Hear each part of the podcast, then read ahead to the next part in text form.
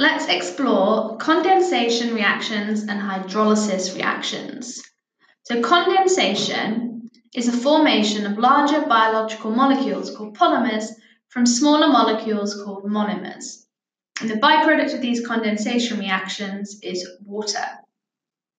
So, smaller biological molecules, for example sugars, in an organism's cells can form larger molecules like carbohydrates that can be used around the body.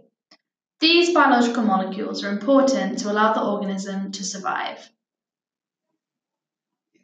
Condensation is the reaction that forms large biological molecules.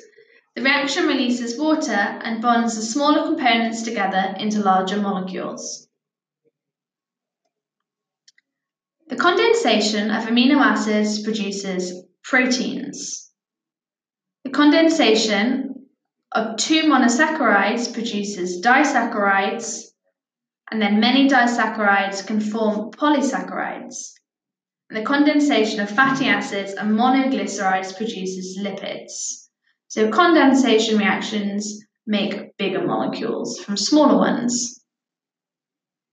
So some examples of condensation reactions are the combination of amino acids to produce proteins, the combination of nucleotides to make DNA, and the combination of monosaccharides to produce polysaccharides.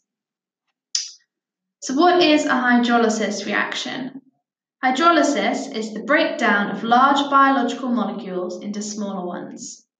The smaller molecules can then be taken up by the cells and used for a number of functions.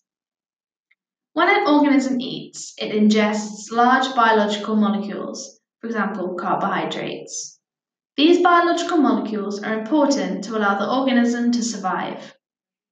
The molecules could be used in the cells for important reactions like respiration, but they are too large to be transported into the cells. The large molecules must first be broken down also.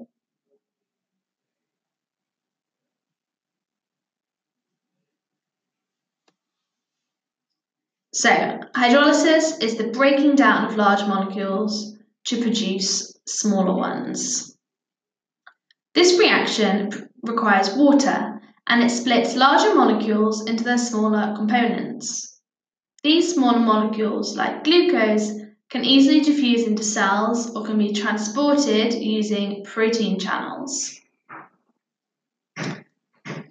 So, what are the products of hydrolysis?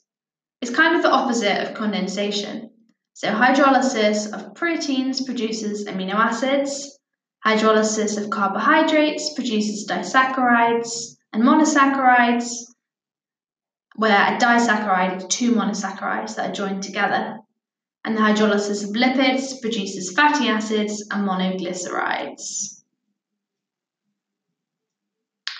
So let's recap that. Condensation is the formation of larger biological molecules from smaller ones, and the byproduct of condensation is water, whereas hydrolysis is the breakdown of large biological molecules into smaller ones, and this uses water molecules. If this episode has got you in the mood for more revision, then head over to senecalearning.com where you can revise all of your A level subjects absolutely free. And if you're on Apple Podcasts or Anchor, then you will find a link in the bio. But if not, just type in senecalearning.com and you'll find us. While you're at it, if you could rate us five stars and subscribe or follow to all of our revised podcasts, which cover every subject you need, then that will help other people to find our podcasts.